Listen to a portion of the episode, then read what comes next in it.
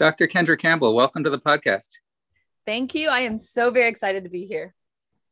Oh, me too. Thank you. Thank you. Um, I, I wanted to to talk to you because I, I really love your Instagram feed or your Instagram posts. Um, the uh, uh, free range psychiatry. I, first of all, I love the name too. Uh, just it's an incredible name, and and you just post some really incredible stuff. And uh, so I was in another interview, and and you came up in the conversation. We were talking about the the trauma to the brain and damage caused by psych meds, and I said, I said, you know, there's this thing I keep seeing on Instagram, free range psychiatry, and they and they're talking about all the same stuff. And uh, and and the people I was talking, I think it was from that film Medicating Normal, and they said we we know free range psychiatry. You know, she's one of our people, and um, so I thought, you know, I, I have to talk to you and and just learn more about it. So yeah, so tell me, about, how did that come about? Tell me about free range psychiatry. Yeah. Okay. Where do I begin this tale? well, um, I, I, would say that a part of this tale involve, involves my own kind of personal journey, which I'm going to try to make a long story short here, which is that um, I guess about five years ago, I found myself um, not doing very well. I was uh, working as a psychiatrist in New York City um, in a very busy uh, emergency room, actually working there as an attending and managing the ER.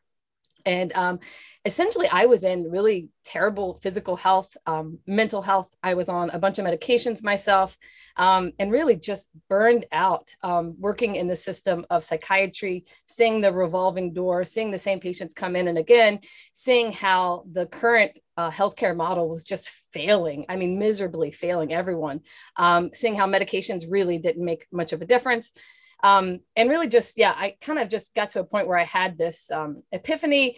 I had always wanted to have children. Um, and long story short a doctor my doctor um, said you know you probably actually could have kids if you were maybe quit your job and you know uh, did a bunch of things to kind of uh, work on your health and lifestyle. And i kind of took that little tidbit of advice and ran. And um, essentially like overhauled my entire life. Um, I, I cut down my hours, eventually um, completely quit, um, quit that job. I changed my diet. I quit smoking, drinking. I mean, all the, all the toxic habits that I had, and there were quite a few of them. Um, and just slowly, or actually even more quickly than I thought, my, my health started improving. I eventually came off my medications one by one to the point where I was on zero medications. And then ultimately, uh, through the process of IVF, I was able to conceive two healthy embryos, which are now two healthy children, two and three. Um, so I had this, you know, after going through that myself and just seeing just how powerful this kind of um, kind of like holistic lifestyle approach could be and how transformative it was personally I was so inspired that I basically decided I, I want to share this with everyone. Um, I um, ended up meeting or coming in contact with Pamela Wible, who I think you also know. Um, I did the Live Your Dream course, and essentially that was just the inspiration for me to say, I'm leaving the system. I'm starting my own gig. So that's what I did. Um, I left New York City, quit that job. I moved to Virginia. That's where my family was and I launched free range psychiatry. Um, the name uh, actually came to me during a run. I was running over a bridge in New York City. I can still remember um, the moment that it came to me. Um, so the idea is kind of like, you know, uh, the idea from the beginning was for it to be kind of virtual, um, also doing uh, house calls. So essentially, um, without uh, without cages, without walls, so kind of free range. And then of course the idea that it's very uh, holistic approach. So the free range kind of worked. So initially, when I started, it was just me. Um, and I was seeing patients in this little bitty office. Um, I was seeing patients uh, in the office, also doing telemedicine and also doing house calls at the time. And I started out kind of not knowing a whole lot. I had done a lot of research and reading about the holistic approach, but I've, I've learned a lot, a lot since I first started. But the thing that really struck me is that when I first started free range, I had this idea that probably medications, you know, maybe had their place, but I was to kind of add other things into it, into the mix, like, you know, adding meditation and yoga and diet. But the thing is, I, I realized pretty darn quickly that that really wasn't even the case. I, I realized that my patients actually were doing worse when they were on medications, just in general. Like maybe they were better if they had other things as well, but if they were on those medications, they still weren't seeing those same improvements or doing as well as my medications that were able to, or my patients that were able to come off of them. So eventually, I actually developed this kind of super niche, which is not only doing holistic psychiatry, but I specifically do holistic psychiatry now to help people come off of psychiatric medications.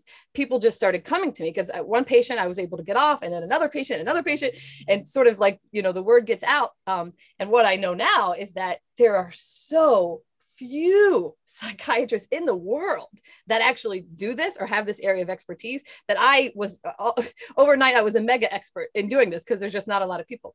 Um, so that's what I started to do. I started just seeing patients and working with them through a holistic approach to get them off their psych meds and what an amazing like you know honor to be like uh, you know to walk with people in that journey by the way. I, that's a whole side thing but i can definitely talk about that. Um, and then essentially my wait list kept getting longer and longer and i i realized i can't do this on my own. There there are so many patients and i'm just one little person and i have kids and i just can't do this. So i ended up um, expanding free range um, and actually turned it from uh, what was initially a sole proprietorship into a nonprofit organization. So we expanded into a nonprofit. Um, we added psychiatrists, we added admin staff and other people. Now we have, I think, around there's probably around 10 or 12 of us in free range right now. Um, and ultimately, I even, uh, after doing this for a while, realized that there, since there weren't even enough psychiatrists, um, that really people needed this training. And I actually founded a fellowship. So we have the Free Range Fellowship, which is where I train other um, MDs and nurse practitioners um, basically to do this, to do holistic psychiatry and to help people safely come off their psych meds.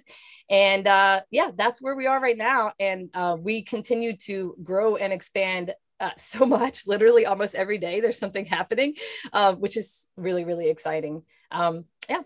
yeah. Yeah that's that's incredible. I mean it's, it's true there's really not a lot of people doing this. And um, it, it, that's that's incredible that you're helping to you know to, to train people to train doctors. I mean and, and i was that was my first thought when i became aware of that there was this need. And, and then there's also doctors you know for example in dr wible's group that that want to drop out and do something different. And, and there's an incredible opportunity you know of uh, you know you want to have a connection with your patient and and be able to talk to your patient and spend time with them and really do something to make a difference in their life. And and here's some place where you can really do that.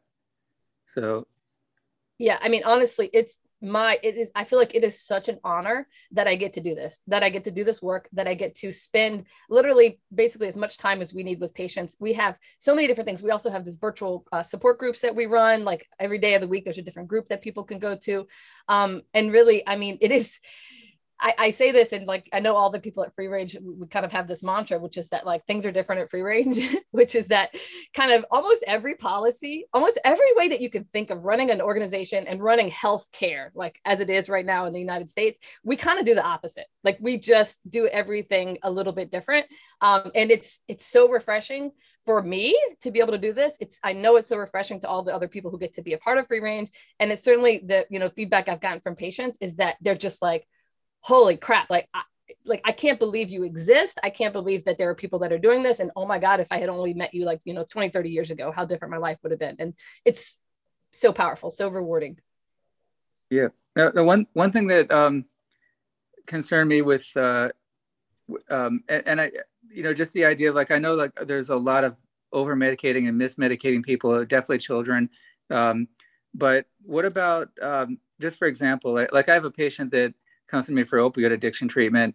And and we were having this conversation uh, you know and i was like really excited about the idea of helping people off of their of psych meds and the possible toxicity that that's caused by these medications. And he got excited about it and he said you know what? I think you're right. I want to quit my bipolar meds. And i said well wait hold on a second. I don't know. I don't know if that's the best idea. I don't know what's going to happen. You know what if you next thing you know you're out you know getting arrested or running around with the wrong people or you know like I wouldn't even know where to begin with that. Like, like how do I know that you can come off of those medications or not? Like, what? How would you address something like that? Yeah, and this is such a common thing that comes up. And honestly, when I first started this work, I didn't really know the answer to that question, and I can't say that I 100% um, have the answer to that question, but I definitely know what what I know and what I've seen work. Um, so, I, you know, what I learned in medical school and residency is that you know schizophrenia and bipolar disorder are serious mental, mental illnesses and you know all all the rules are different right? Like these people need to be on medications for the rest of their life. That's what i was taught. Um, i subsequently now know that that is not true. That's it's absolutely not true. Not only is it not true that people with like bipolar disorder and schizophrenia need to remain on medication forever? Not only is that a myth and untrue, and we and we do have data to support this, and also I can tell you definitely through clinical experience that that's true. Um, but not only is that not true, but we actually have data, not a lot, because of course, who's going to fund the data that says this or the research that shows this? Um, but we do have enough data to support that um, and they've looked at different things, different antipsychotics, lithium, mood stabilizers, uh, long term. When you look at the long term um, uh, prognosis, that people uh, who remain on the medications actually have worse functionality, so worse, poorer quality of life. You know, less likely to be employed, less likely to have friends, less likely to you know be housed, all these things. Than the people who remain on the medications for life. So the outcome, the long term outcome, is actually better if you're not on the medication. So that's I mean, that's pretty, pretty crazy. That's pretty amazing. And that's, of course, certainly goes in the face of everything that I saw. Um, so what I have, what I now know is that in, in treating, uh, you know, people with serious mental illness, bipolar disorder, schizophrenia with a holistic approach, what I now understand is there's a couple of different things. Number one, if you can, this is, this is hardly ever the case, but if you're able to actually never give them medication, like if you see them when they're young, for example, like or first break or something like that, and you can avoid medicating them then. If you can avoid giving them medications, their prognosis, their course, their trajectory is forever changed in a positive way. They will likely do so much better if that medication was never introduced into their system, into their brain. Because, of course, the problem is that once the medication is introduced, it creates basically a physiological dependence. Um, you know, I I use the analogy here that it is the same as illicit drugs like heroin, you know, all opioids, everything like that. And I know some people get a little upset with me when I do that, but it is in fact the exact same physiological mechanism that your body becomes dependent upon an antipsychotic as it does an mm-hmm. opioid. Mm-hmm. Same mechanism here. Um, and so what we know, of course, is that um, you know, well, you know, for example, when you withdraw from opioids, what happens, right? Of course, all of those symptoms come back, right? So the, the pain is what, you know, everything is that is the opposite, of course, comes back with uh, pretty, pretty uh, full force. You know, we call that withdrawal. Well, in fact, that's the same thing that happens with mood stabilizers and antipsychotics. So a lot of these studies and a lot of these people use this analogy, right, to, to rationalize why meds are good. So let's say you have someone with bipolar disorder and they've been on lithium for 10 years, right? And you take them off of lithium, what's going to happen? They'll probably, if you, especially if you do it abruptly, they'll probably at some point become manic, maybe even psychotic. But that does not actually necessarily mean that they need to be medicated and that it was the underlying disorder. What you can actually be witnessing, and in fact, I can you know talk about how you would know the difference but what you can be witnessing is in fact an acute withdrawal right?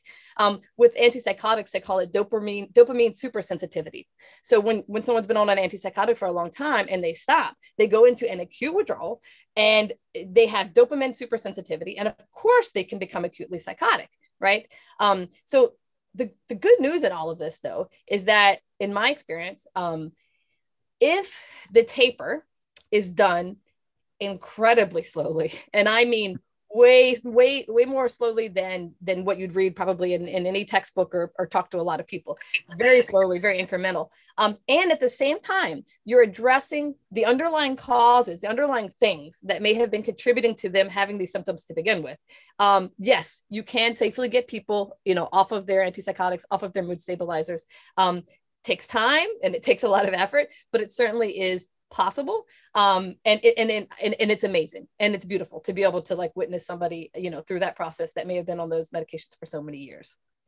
Yeah. Now now suppose just for example like uh, say someone takes prozac 20 milligrams and um I, I think prozac probably comes in tablets or capsules and i think comes in a 10 and a 20 so say you know if i'm taking 20 milligrams of prozac and you're like okay we're going to come off of it really gradually i'm like okay, what do I go from the 20 to the 10? Like there's nothing in between really. Like they haven't really set it up for that. Exactly. And I, I, hate to sound conspiracy theorist here, but I don't think it's a coincidence that the pharmaceutical industries have made it incredibly difficult uh, to to taper people off of these medications using just the the, the normal uh, dosages that you can get. Now, how I get around that is that I actually do use compounding pharmacies, which it sounds complicated, but honestly, it's like it's actually easier to use compounding pharmacies than regular pharmacies. I found, which is kind of crazy, yeah. but it's actually more convenient to be honest with you because it's a simpler process and they don't have all these faxes that they send you. And I don't know, it just seems easier. Um, so I do that, and I've never used these, but I know that they exist, and uh, people in the UK use them there's something called tapering strips. I think the website's called like taperingstrips.com or something like that, where you can actually go and get these cool strips where, you know, it's, it's Lexapro 10 and Lexapro you know, 9.5, Lexapro 9, you know, and you can order those online and have those shipped to you. I, have never used them with a patient because I, you know, end up just prescribing it myself, but that is another option. So there are ways to get around it. But again, the pharmaceutical industry didn't make it easy, of course. Yeah. Yeah. They, it seems like, um, they've designed these medications to to be on permanently. Yes. And from I just want to say too, I mean, and we have known that there was a physiological dependence on these medications. And like SSRIs, since they first started, since the very first study was done on Prozac, they knew about it right? But they have done everything that they can to make this information unavailable, to bury it, you know, so that because this is like the biggest secret there is, right? Um, you know, it, it really reminds me of the whole opioid epidemic, right? Like it's the same thing, yeah. right? For the longest time, of course, every doctor was told these are great they're not addicted. They have more yeah. pain to give them more. No problem. Right. And and Big Pharma was like, yes, totally safe. No, like not even possibility, but possibility of addiction. And of course, what did we find out? So I think we are on the edge of that right now. Like I think we are uh, yeah. probably months to years away from having another psychiatric medication epidemic. Same thing, where people are like, holy shit, this is a big problem. And wow, they've been lying about it for a really long time. Yeah. Yeah. And in fact, as bad as the opioids can be, um, probably some of these psych meds are, are far more dangerous. Uh, I mean, opioids are considered to be relatively safe, uh, apart from the addiction and the respiratory depression. You know, if there is a known quantity and it's used properly, um, you know, there. In fact, um, I was recently um, a uh, you know a doctor, an ER doctor was concerned. You know, a patient had been taking a um, a very low dose of, of ketamine, and he said, well you know, maybe the ketamine caused this, this problem. And I, I was comparing, you know, the, the patient's psych meds and looking at ketamine. And one of them, the psych med, had paragraph after, after paragraph of um, adverse reactions, including suicide attempt being buried in the middle as an adverse reaction. Um, and then the ketamine, I thought I must be looking at the wrong paper. I don't see really just like a couple of things. I mean, it had almost nothing in there. I mean, so there's a huge difference between one and the other with the uh, possible adverse reactions there truly is. I mean, it is absolutely mind blowing to me. I mean, the list of possible adverse reactions to all the psychotropic medications, like, and I have seen them. I have seen the liver failure, kidney failure, permanent uh, movement disorders. Like, I, I have seen everything. Te- people's teeth, you know, falling out. Like, it just that yeah. there are so many of them, and the fact that we, again, like you said, like we kind of think these other medications are dangerous, you know, but psych meds are so safe. When in fact, we have the data right in front of us to know that that is absolutely not the case. Um, and I, I, have to say that although the, you know, I, I, have worked in a detox and I've seen people withdraw from opioids and alcohol. And of course, that is, I, I don't minimize that at all because that is quite a horrific and painful uh, process to go through.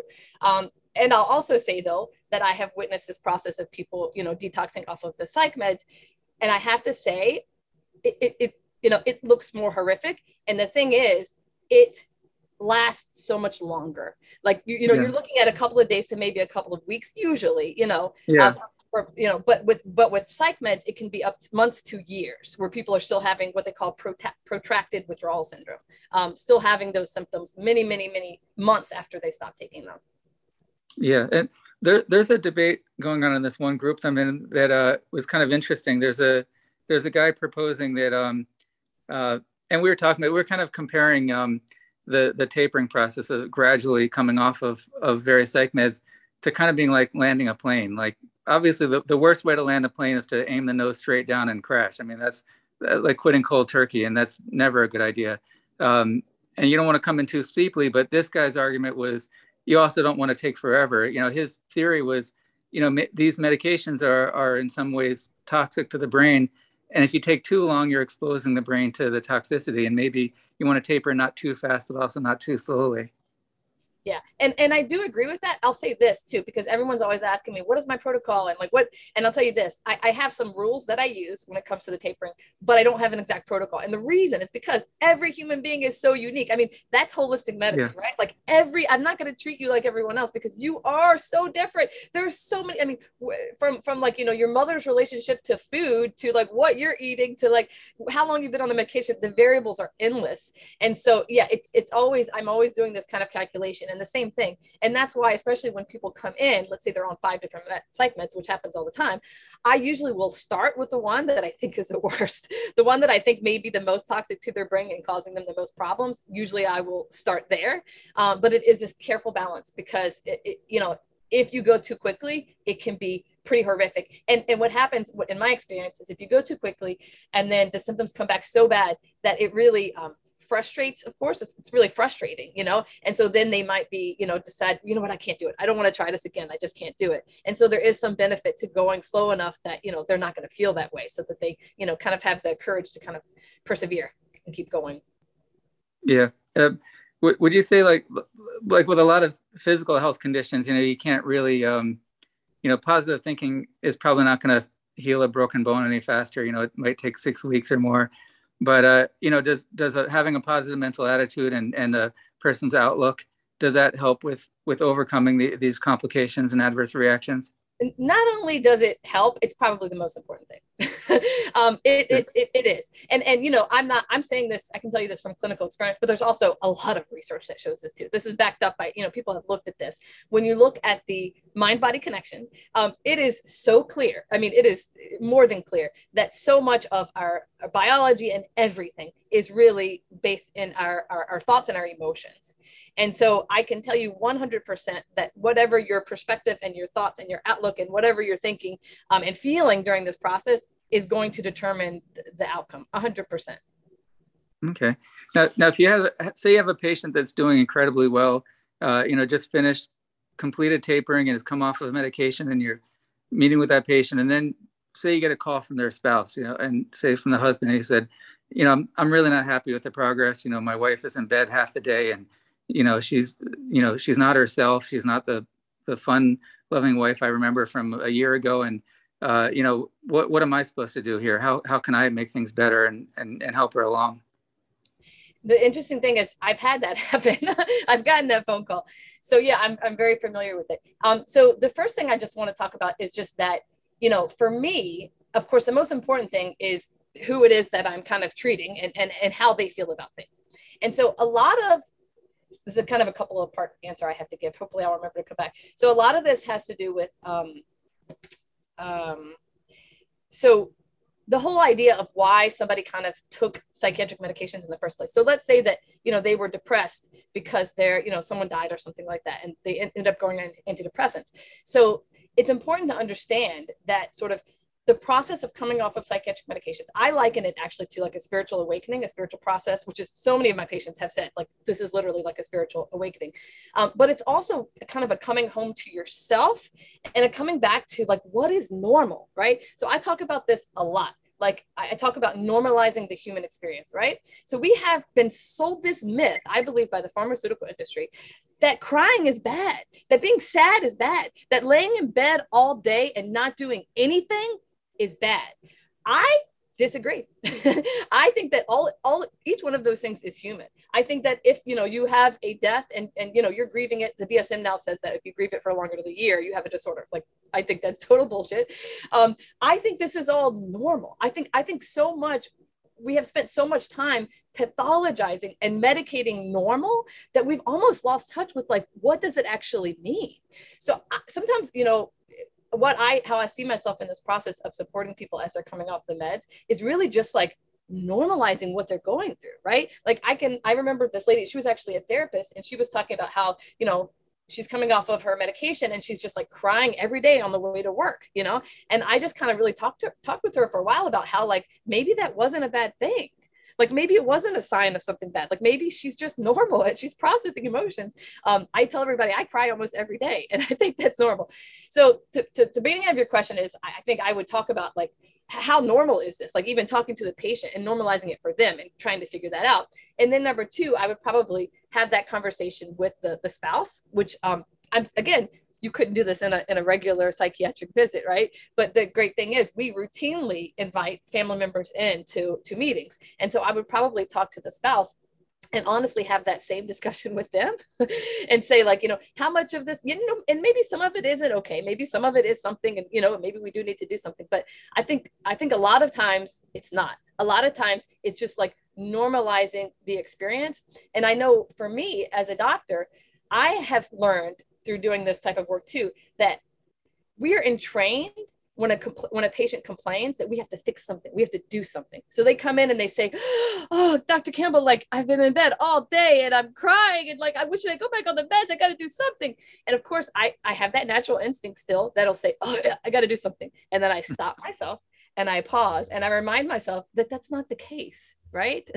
That's not always the case. Yeah. and most of the time my job is to do nothing. Is literally to do nothing. So i think i would kind of bring that conversation in and sort of you know basically get the you know talk to the spouse about that. And also of course talk to the spouse about how he might support you know how that he might support the the uh, the patient or whatnot. Um because that um you know when i talk about like you know the prognosis and how people are whether people are not able to come off these meds this number two variable like number one is probably their outlook number two is their support so yeah. if they have somebody if they have somebody who can support them they do it entirely better than somebody who doesn't have that support. And unfortunately, a lot of people fall in the category of not having much support. Um, I'm not sure yeah. if I actually answered your intent of that question though. So if you no, I think I think that's good. Yeah, I mean that that's um, you know having family family support is important. Having support around the person, having a positive outlook, and then also um, but yeah, I mean if if you have a spouse that says I really just don't like the way my wife or husband looks in bed, and they're they're just you know they get up and walk around a little bit and they're just laying around and not doing you know but uh, you know maybe at the stage they're at that's normal you know that's where they should be. And um, I, I was thinking of another thing and i don't don't don't know if this is the right thing to share with a patient but um, uh, a patient was um, or, or, a family member was complaining about that. And and i had this memory pop in my head of a patient that i had had seen years ago in a house call. And he was a guy with als he w- was in bed uh, his his husband, you know, had brought him home, and they they were uh, he had him on a ventilator in a hospital bed in their home, and the guy could barely move his eyes. He could barely communicate, and um, it, it was kind of a sad situation. And they they liked me coming. I went there like two or three times, and I think after that it was kind of hard for me to to see the whole situation. And I told them I think you need a like an expert. I, I was just out of residency, and I said I think you need someone that knows more about his condition and he said no we like you we want you to come here you kind of cheer him up and um, but I, I was thinking like, I mean, it was a horrible thing, and, and for people going through that, you know, I I know it's a, you know, there's really nothing good about that. It's terrible, but you know, I was thinking like, you know, for someone that maybe spends half the day in bed and can't get up very much, but they're still functional, they can move their limbs, they can get up and walk around if they need to, they can eat dinner with the family, they can watch TV and laugh and enjoy things. I mean, just just thinking like, I mean, none of us, most of us, thank God, don't have to go through that. I mean, I, I, don't know if I should be telling that story to, to patients, but it just hopefully, I, I mean, maybe gives people a sense of gratitude like, wow, at least we're not going through that. Yeah, no, I mean it is, and and by the way, just wanted to know, I my mother had ALS. I actually lost my mother to ALS last year, so oh, I yeah, I completely one hundred percent can empathize and understand everything about that story that you just shared.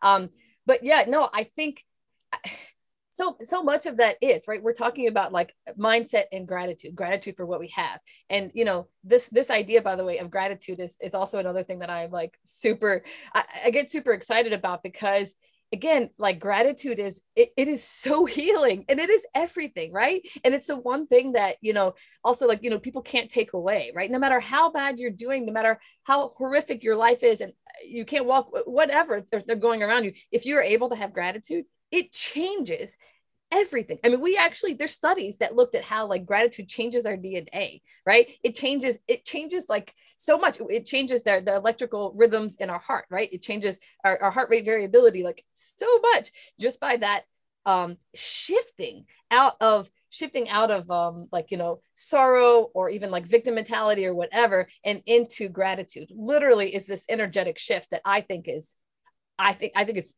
incredibly powerful yeah, yeah, and that's I, I I agree with that. I think there's no no doubt that the power of gratitude can can bring a person back to to realizing, wow, I, not only are things not that bad, but things are actually pretty great.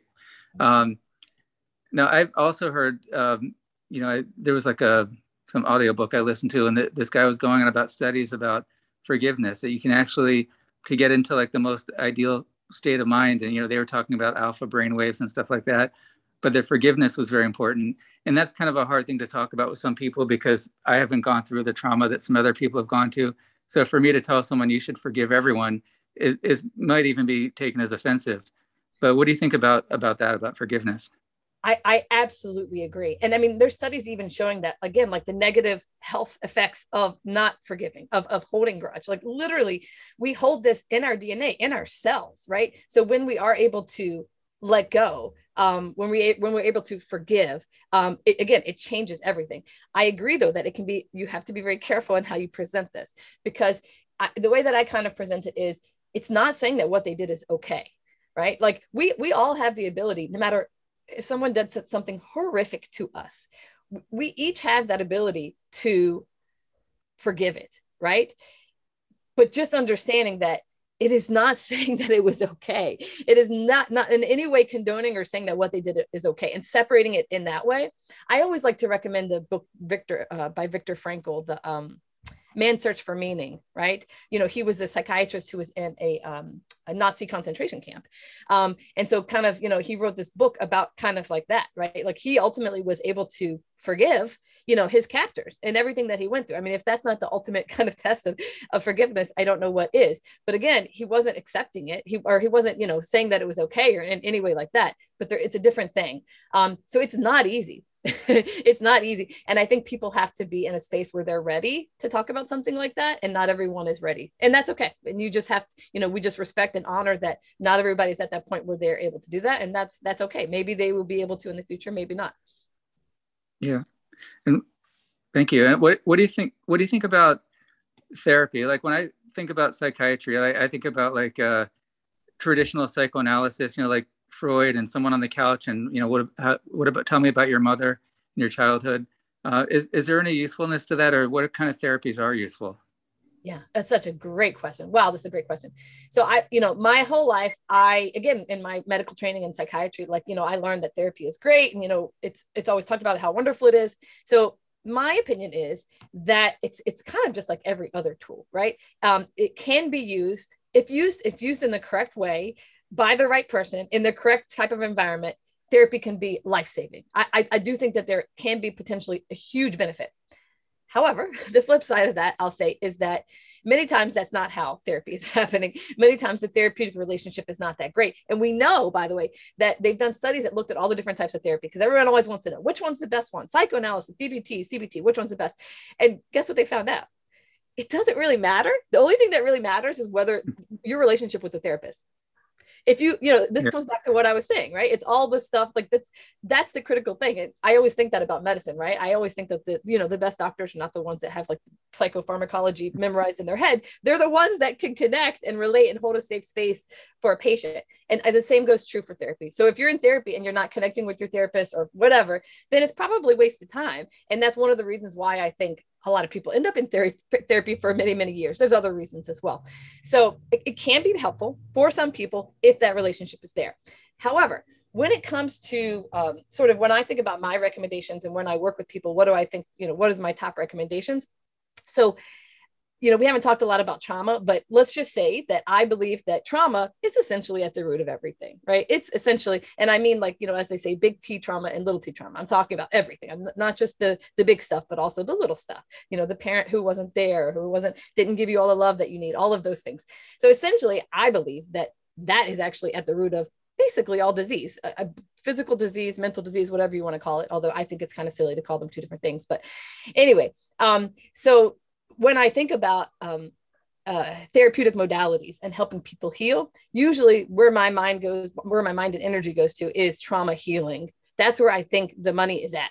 Now, does therapy help with trauma healing? It can, but again, thinking about this from a holistic level. So I'm holistic. I believe mind, body, spirit, all connected, not distinct. They all relate to each other. You can't be disentangled. So when you think about therapy, though, um, it is essentially a mind level intervention, right? So when you're when you're in therapy talking, you're up here in your brain. You're just thinking. You're intellectualizing, right? And that's that can have some benefit. But where is trauma like stored in our body? Mind, body, and spirit. So if we're just doing therapy, we're essentially, you know, addressing maybe this one little aspect of this traumatic, this trauma, right? Mm. But if you really, really want to heal, you got to go do every level. You got to think about the spiritual and you got to think about the body, the physical. Um, like I'm sure yeah. you've heard of like body keeps the score, like all these different, um, you know, the, the, uh, uh, you got to feel it to heal it, the traumas in the tissues, all these different things. You know, we have the bazillion, so much, so much evidence to know that in fact trauma is stored like literally in our body and so um so yeah so I, i'm a big believer in, in using uh, also somatic treatments and all these other different types of deeper trauma healing modalities besides just therapy. But it can be helpful definitely for some cases and for some people. Yeah. Yeah i think um we had a uh, a yoga yoga expert on the uh, podcast and she talked about trauma being stored in the psoas muscle. And i think i'd read about another uh, kind of meditation or, or, yoga or something where they they said that trauma is stored in the, the base of the spine. Mm-hmm. So, you know, I guess different philosophies believe it's stored in different parts of the body, but it's definitely a physical thing yeah and in fact I, I, even go even a step further to believe that so i believe it's my belief that we also have this energetic body. There's science to support this as well but so that literally not only do we store it in our body but we actually store it in an energetic field around our body. And there are actually people who do therapies like that. They will actually take tuning forks and sort of feel the different sort of energetic fields around your body and literally can go through and find like different traumas stored in different kind of levels around you. I know this may sound a little woo woo but i promise you there is some science to support this but yeah, and so it's it's pretty it's it's pretty fascinating when you really get down into the deep of it and understand sort of how how connected everything is right? And and and, and i guess like the disservice that we do to people when we just say you know when you think about trauma and um, you know disease being you know energetic spiritual mind it's very clear it's, to see how a pill that you know changes a level you know blocks some dopamine or blocks some serotonin in your brain clearly ain't going to be the thing that's going to fix that. yeah. yeah, that, that makes sense. Yeah. And these, um, I mean, every, every one of these drugs, you know, when they, you know, when, when you're in medical school and you have to recite, uh, you know, this is how this drug works, this is how that drug works. But when you really read the, uh, the product information, they, they all start out that we don't know how it works. This is a proposed mechanism, but nobody really knows how any of them work not a clue. And that's how the chemical imbalance uh, myth got started right? So you know they had these medications and they thought that they were doing something and people seemed less depressed. So they said oh okay. Like that's you know that's it was the monoamine hypothesis was where, where it first started. Anyway so they said it's changing the levels of these things. So these things these chemicals these neurotransmitters must be the cause of depression and the cause of everything else. So that's how this whole uh, oh it's a this was all done by the pharmaceutical industry, right? There was actually no real science that supported this, but they came up with this whole theory of like chemical imbalances. You have certain neurotransmitters are high or low, and that's what causes all these different illnesses. So if you take these magical pills that correct those imbalances, woo, you're good to go. Um, and of course, now we know they've done literally thousands of studies that they tried to prove that this was the case, and they never could because it's not the case. Um, so you know, it's interesting though because you know, even though this is now pretty commonly accepted that, you know, it's a myth and there's no such thing, oh, I can tell you there's still a lot, thousands, if not millions of people out there who still believe that there is some sort of chemical imbalance. Yeah. Yeah. That's uh, definitely, yeah, it doesn't make sense. I mean, how can you talk about imbalance when you can't measure it? I mean, so, um, but uh, I, have you, um, uh, you know, uh, something I've been kind of interested in reading about lately is uh, condition of uh, akathisia, you know, the, the movement disorder that comes from toxicity from psych meds and withdrawal from psych meds. And it's kind of a terrifying thing to, to see someone on YouTube that has and to read about, you know, people feeling that they want to climb out of their own skin. And I, I almost don't even like talking about it because I'm afraid I'm going to trigger somebody by even bringing it up. But uh, is there, have you worked with people like that? Is there, there hope for them? Do, do they, do they get over it eventually or what do you do with that?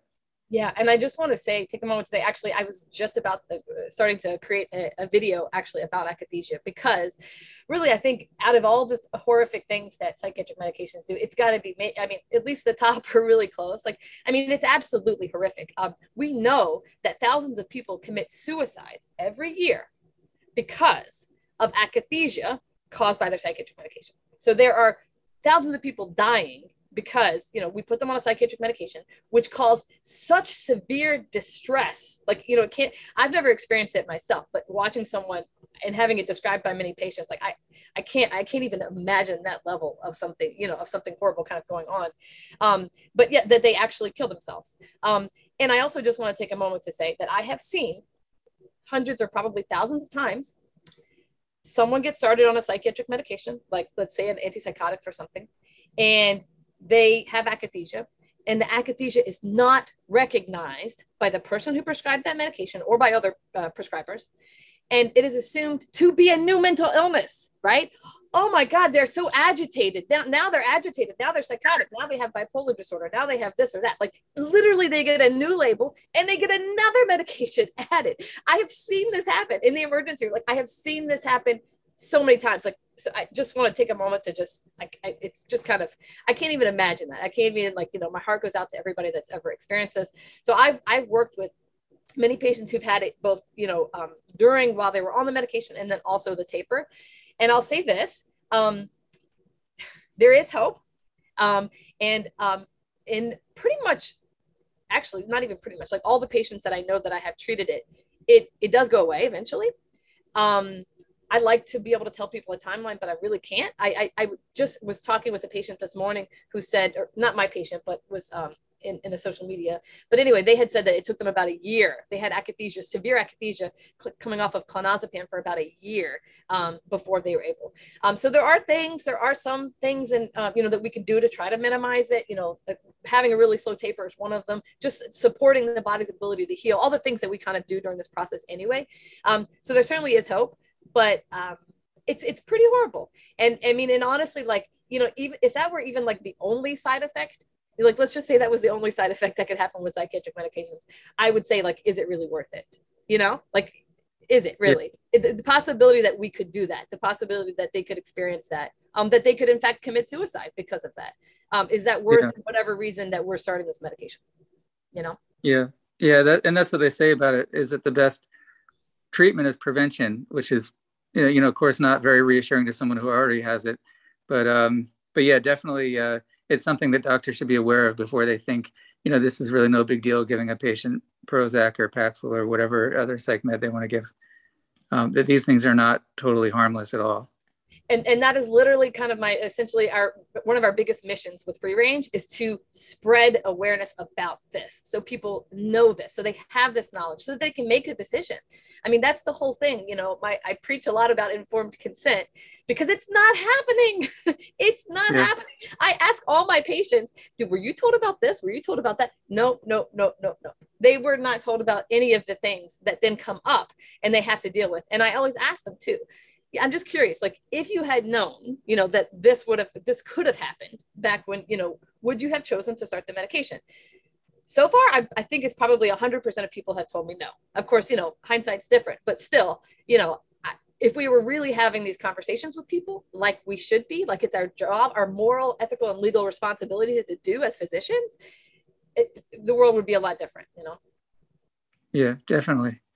Um, what now? Uh, uh, something that's coming up, and you know, we don't know if this is going to be like the future, uh, the next problem, or if it's good or not. But but the thing that's coming up now is uh, psychedelic therapy, and um, you know, marijuana is already out there. That's like almost legal everywhere.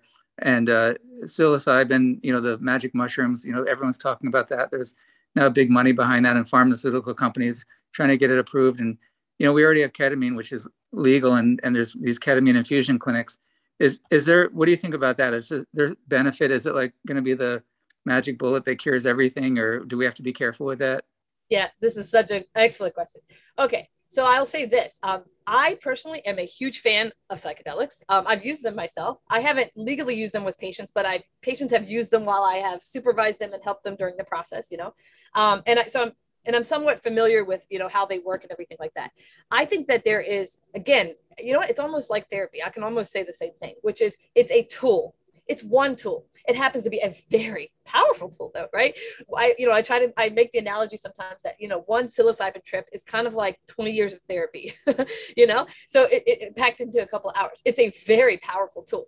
So um, I believe that it certainly has the ability uh, to eliminate to, to to help people i would say not eliminate to to help many many many people heal from trauma to ptsd depression addictions. Like you know we, we the studies are coming out and the data are like astonishing when you look at it right? Like when you when you compare that for example to like the uh, the psychotropic drug trials like there's they can't even they can't even be compared. Like the results are just pretty astonishing. And of course you don't have uh, pretty much any of the um, horrible uh, uh, adverse reactions that you do to the, to the to the medications. So they're a powerful tool. They can do a lot. Um, but no, they're not a magic bullet. and and of course, you probably knew that I was going to say this, but yeah. There is no magic bullet. Ah, that's the that's the big thing here. Guess what, people? There's no such thing as a magic bullet. And I know that you know we live in a culture, we live in a society where that's what everybody wants. And I don't blame them. I want that myself. Trust me, all the time. Like I want to just a quick fix. I want a magic bullet. I just want one thing that I know that I have to do. And also, it's very sexy, by the way, to sell it that way, right? This one thing. Take this one thing, and you can cure everything. Very sexy, very appealing. Total bullshit. so yeah. uh, I believe that's certainly the case with psychedelics. It's not the magic bullet. It is one powerful tool but I will also say this, the pharmaceutical pharmaceutical industry is getting interested in it, very interested in it, and I can already see evidence that of where this is going to happen. And I anticipate. I mean, historically, how many times has big pharma, like when they got into something, how many times has that actually really benefited anyone? Not really. So I my I suspect that they will find a way to corrupt it. Well, they they will find a way to you know just kind of essentially ruin it as they do. Um, and just another thing I just kind of wanted to say, like on that topic too, of using like plant medicine. So we have plants, right? And we have plants that have uh, like cannabinoids, like you know the marijuana plant has all these all these different things that are in it, right? Actually, cannabis is a perfect example because there's CBD, there's THC, there's terpenes, there's so many different things right in it, right? But of course, um, and, and as a plant and as consumed as a plant, um, it probably it has specific um, medicinal types of benefits, right? Um, and and also not only that but when it's consumed or when it was consumed for thousands of years it was done so in a sacred ceremony right? It was sacred. It was done, you know, with the community. There was drumming. There was this. It was obviously like a spiritual kind of thing, right?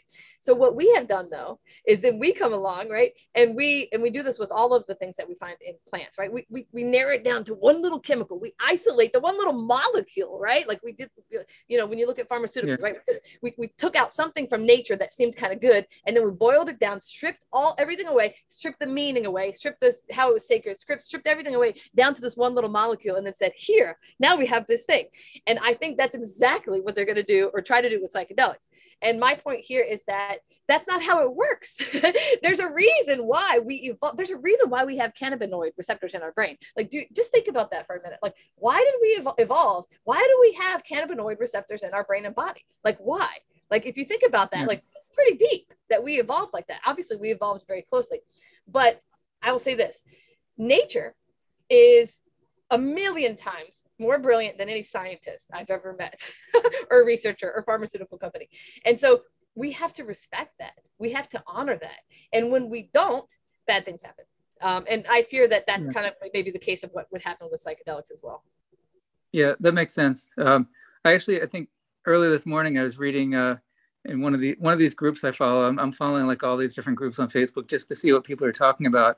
And someone mentioned um, a uh, some kind of a I don't know if it was a mushroom lady or a mushroom website, but they weren't even talking. I don't think they were even talking about the magic mushrooms and psilocybin. I think they were talking about uh, healing mushrooms that can be used for all kinds of different things, and um, that just seemed like a whole new interesting topic that I had never heard of. That there's all kinds of different mushrooms that might might help with some of these symptoms yeah actually i'm really fascinated with that and i don't i know very little but i have also started uh, i watched that movie fantastic uh, sorry fantastic fungi have you seen that movie it was so good. no i heard about it. Yeah oh, i guess watch, watch that it. it's just it's a well done it's, it's, it's really a well done documentary. Lovely. It was beautiful too. Um but yeah they kind of go into some of them and that was my inspiration actually when i saw that movie and i've been since doing my own kind of research and i've been like experimenting like we grow some lion's mane mushrooms here which are like have all these kinds of different brain benefits but yeah it's pretty pretty amazing. Like mushrooms are um, i mean they are one of the most amazing things i think that there is. Like you know they have an entire underground internet, which is pretty crazy. They all communicate with each other like through this crazy, they call it mycelial network underground. Like, oh yeah. Oh, it's just crazy. It's it's crazy and fascinating. And yeah, I think I mean, you know, this is the interesting thing about how how it works. So like probably, you know, many of the there are people and shamans who have known a lot of this stuff for like thousands of years, right? And then we come along and like uh, uh, discover it. like yeah. lion's mane's discovered to be this, and I'm like, actually, you know. And so that's a like, you know, I see like cultural appropriation, cultural appropriation, like colonialism kind of thing going on sometimes with that. So I try to always be like respectful and you know, kind of honor that when I'm you know thinking about in, in using these types of things. Yeah, yeah, that's true. Yeah, you have the uh, shamans that people go on these ayahuasca journeys with, um, you know, and then and then you have the um, probably somewhat corrupted uh, Ibogaine Mexican clinics where one of them I looked up and I was trying to track down who owned it, looking for someone to interview on the podcast. And it turned out it was like a Miami real estate guy owned a, a chain of clinics in Mexico. I'm like, well, that doesn't sound the same as going with a shaman out into the desert and taking tea. That's exactly my point. Yep. If it can be corrupted, it will, I think. yeah. Yeah. And, and so much is lost when we do that. That's the, you know, so much. Yeah. So so you're li- you're you're living out, out on the road now, right? You're like in an RV traveling the country. That is correct. Yeah. So uh, are you enjoying that lifestyle? Absolutely love it. It is liberating. It is freeing. It is challenging. I'm not going to lie. There are challenges, especially because I have a two and three year old child. Um, so with the little kiddies, it could be a little hard. It could be stressful sometimes. Um, but just the freedom that I that it has brought to me into my life, I can't even put words to it. And also just this idea of of minimalism. Like I've just been really kind of really tr- wrapping my head around the idea of minimalism and living my life that way, living simpler with less things and oh, as somebody who has struggled with um, anxiety my entire life, like I, I can't tell you, I mean, how uh, liberating and fascinating it was for me to determine, like, once I got rid of, so to move in here, we moved out of like a five bedroom house, something like that. We got rid of 98% of everything we owned, right? And it wasn't yeah. easy, but it was kind of fun.